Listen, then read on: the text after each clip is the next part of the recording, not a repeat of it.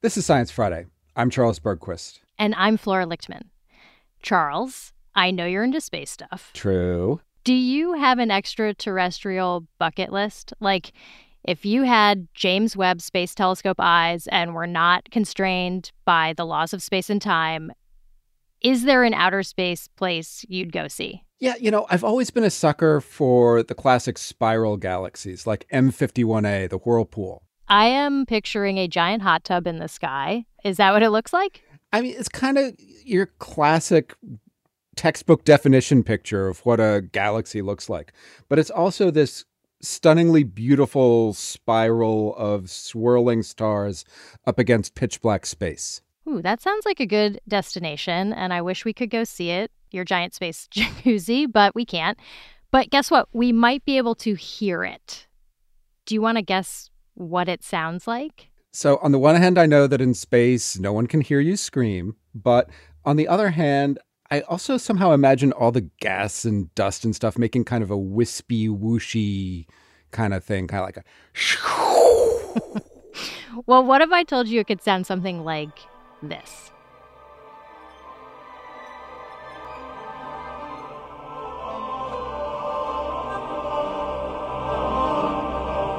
That choral music sung by Trapped Ghosts is Whirlpool Galaxy M51A. Not literally. Like if you blasted off into space, you obviously wouldn't hear this. This sound is made by scientists taking real data and sonifying it, turning that data into sound. My next guests have transformed data from galaxies, black holes, nebulas, supernovas, you name it, into sound, and they put it all together in a new album called Universal Harmonies. Dr. Kimberly Arcand is a visualization scientist at NASA's Chandra X ray Observatory in Cambridge, Massachusetts. Dr. Matt Russo is an astrophysicist and musician at the University of Toronto. Both of you, welcome to Science Friday.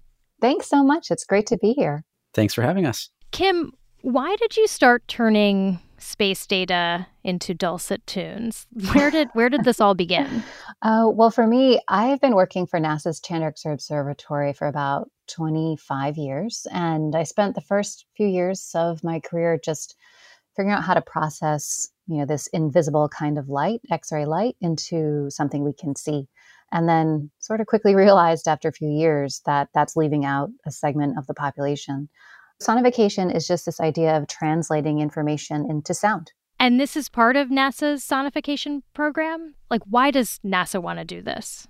Yeah, so for the most part, it was because we're really trying to make sure our data is accessible, right? There is this idea that when you've got all of this type of invisible light that you're working with, whether it's X ray light or infrared light, we don't have to only prioritize the visual. We can use other senses to be able to explore it, to be able to learn from it, to be able to enjoy it. And so, sonification in particular um, was a technique that I had learned about from a colleague, Dr. Wanda Diaz. She's an astronomer and computer scientist who is blind and uses sonification to be able to understand stars.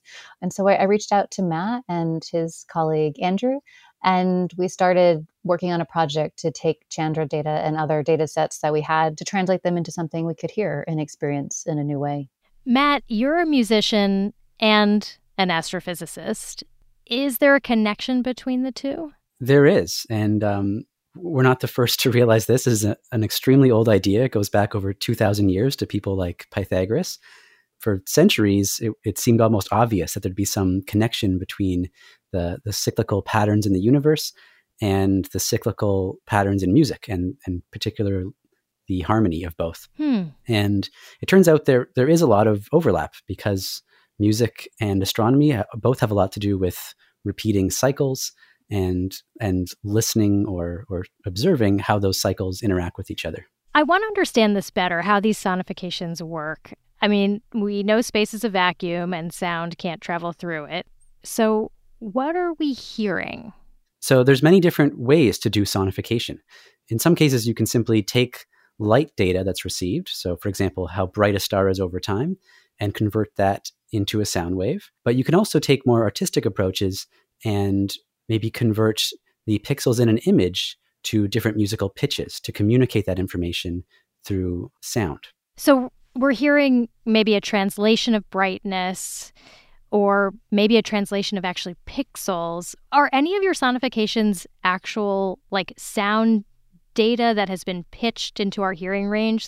Yes, there's one amazing example, and it's our sonification of the Perseus galaxy cluster. And that was an image taken with X rays, but the image itself shows ripples. They're actual sound waves traveling through gas in space that are launched by a supermassive black hole. And because the sound waves are visible in the image, we can extract their shape and resynthesize them as a sound. That also involves changing the frequency of those sound waves by about seven or eight musical octaves. That's actually fewer octaves than I would have guessed. Actually, I, I misspoke. It's actually seven or eight actual full piano lengths. so 56 or 57 full octaves. Is that closer to your expectation? yeah. I don't even know. Maybe that's probably still fewer than I would have thought. that's quite a lot. Yeah, f- 57 octaves means you're you're doubling the frequency 57 times. So that's really an exponentially large change in frequency. So let's take a listen to the sonified Perseus cluster. So, this is a huge collection of galaxies with a black hole right in its center.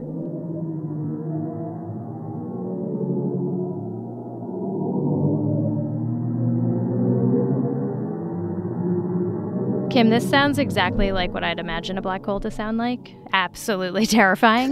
Um, what are we hearing? We've heard that a lot. yeah, a lot of people have said that. We've heard people saying it sounds like a horror movie soundtrack or it's like something Hans Zimmer would write if he was working on like a tense piece of music. Um, it's, I think it really helps strike our imaginations. But this one's really exciting because this is one of my favorite data sets of all time. Um, the science result for this came back, came out in 2003 uh, some colleagues of mine, Dr. Andy Fabian, and some of his colleagues were working on a study of the Perseus cluster of galaxies, where this supermassive black hole is just burping out into the hot gas, creating these pressure waves. And they did the math to be able to find out that that was the deepest note in the universe being being created, right? This diva out there singing this incredibly deep song. And so when we started this sonification project, I was very excited to work on this one because it already had a sound, if you will, um, those sound waves in the image that we can hear. And so for this one, being able to actually translate that or re-synthesize it, you know, back up was very, very exciting for me because this this is a data set I've stared at for a long time. And so to be able to hear it, to actually like hear that that true sound was just super cool. One of my favorite space structures are the pillars of creation. It's a classic, obviously.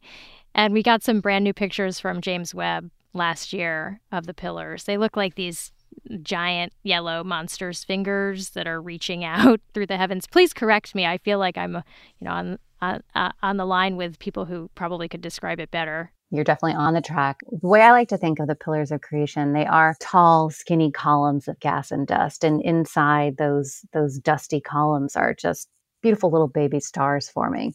Um, what I like so much about this data set, it's you know it's very iconic. So a lot of people uh, have have seen it, are familiar with it, and it's it's just beautiful.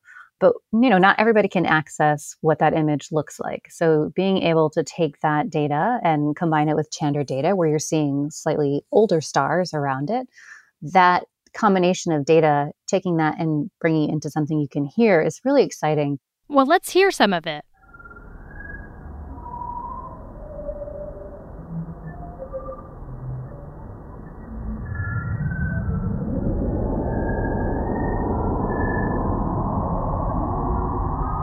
Okay, this is actually it's kind of creepy for a nursery. yeah.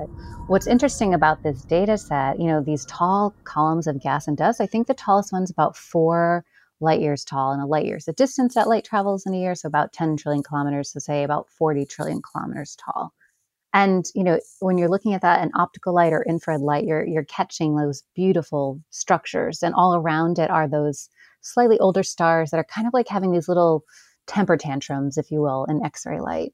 And so as you're scanning across from left to right, you're capturing those beeps and boops of those little temper tantrum stars. And then you're also very clearly hearing those tall, thin structures. So that was that was sort of the idea with that one. What are, so what are the beeps and boops exactly?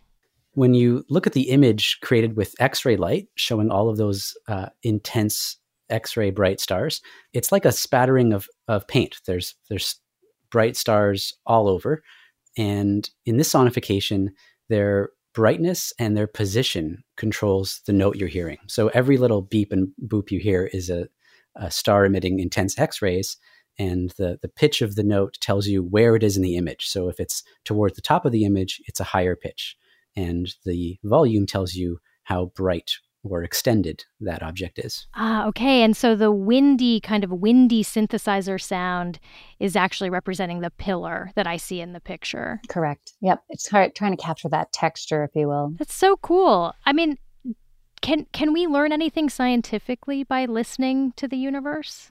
Oh, absolutely. In astronomy, there's I think a couple really good reasons for sonification for research.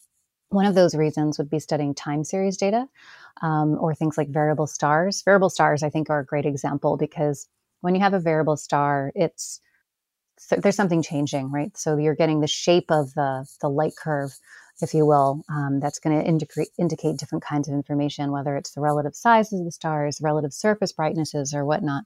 And being able to track that all those changes by sound can be really helpful. That's so cool. Matt, are there some parts of the universe that are more rock and roll and other parts that are like more elevator music That's great. Uh, there are. Uh, the, the, clearest example is solar systems. And this is also one of the earliest uh, connections between music and astronomy. Um, it's actually pretty straightforward to convert the motion of planets into musical rhythms and notes. And so when you do that, every solar system has its own beat and its own kind of harmony. So some are, are very pleasant and peaceful, and others are uh, a little more tense and, and disjointed. So uh, there's everything out there. what about our solar system? Where do we fall on the on the cheesy to cool spectrum? well, that's uh, that kind of depends on your uh, your aesthetics. Um, it's our solar system is it's not very harmonious in a in a classical sense, a fixed repeating beat like some other solar systems but um, it has its own charm. I'm Flora Lichtman. This is Science Friday from WNYC Studios. I'm talking with scientists who turned space data into sound. You said the movements of planets can be converted to notes um, or rhythms. I'm trying to imagine just what that means exactly. Like our orbit is given a note, our orbit around the sun? Uh, yeah. So when you hear a note with your ears, what you're hearing is sound waves oscillating very, very fast. So it's it's air molecules bouncing back and forth at a certain frequency. And so if you take the motion of the planets, say in our solar system, and you imagine speeding everything up by many millions or billions of times, then each planet has its own frequency. It's doing its cycle at its own rate. And so you can associate that with a, a certain frequency of sound and you could see if the planets work together or against each other. Matt, what does it mean to you uh, as an astrophysicist to to hear outer space? Yeah, yeah. Sometimes I do. Um, it's always very exciting when you have a data set and you have some idea for how it's going to turn out, but you never really know until you you know design the algorithm, you write the code, and then you press run, and you just sit back and listen to what's in that data. So that's always a, a very exciting moment. And as an astrophysicist, but also as a musician, I just also find it very exciting that there are several connections between music and astronomy. There are real sound waves happening in space. They they can't travel to us because there's too much of a vacuum, but there are there is gas in space. There are stars. There are dust clouds with gas, and sound can travel through those objects. So um, I find it interesting from that perspective that it's kind of breaking that common idea that there's literally no sound in space when that's not quite true. It just sound just has a hard time traveling through There space. is sound in space. Yeah, where, there wherever is, there's yes. something for it to travel through. you heard it here first. I love that. I love that. Kim, what about what about you? I mean, just on the sort of emotional level, does does listening to space produce a different feeling than looking over an Excel worksheet? Oh, absolutely. I mean, so I, I think the first time I've heard some of these pieces, again, I know the data really well. I've worked on this stuff for years. And so I know these pixels. And the very first time I heard the Galactic Center, it was one of the very first pieces that Matt and I worked on. And it was so moving to me because it's a very dense and busy data set. There's a lot going on. There's all of these different kinds of light, three different kinds of light.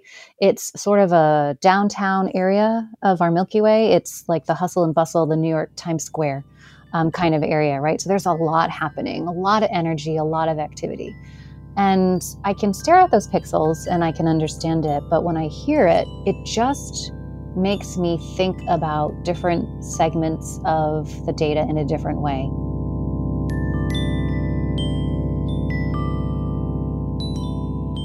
Sound itself just has a sort of stickiness to it, right? music kind of sticks in our head and we process sound and music differently.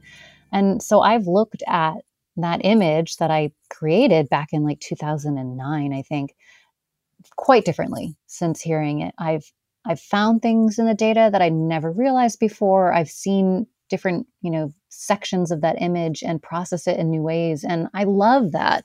I love that sound can make me think of a data set that I've, you know, known and loved for so long in a new way. I think it's really exciting. Yeah, it probably makes you have a different feeling about it too, or adds to your. Oh, absolutely. It. it adds to it. Absolutely, it does. Kim, part of the goal of this project was to create something that's more accessible for blind and low vision people. Um, have you heard any feedback from people who have have used the sonifications? How is how have they impacted people? Yeah, so we've been working with people who are either blind or low vision um, on this project pretty much since day one. We've had people saying things like, I, I didn't know the universe was so beautiful, or I didn't know the universe could be so engaging. And I, I love that this project is able to bring the data that I get to swim in every day to more people.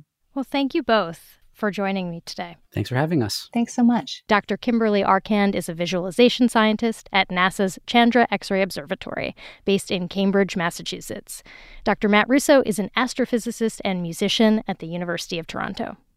To listen to Universal Harmonies, go to sciencefriday.com slash space sounds.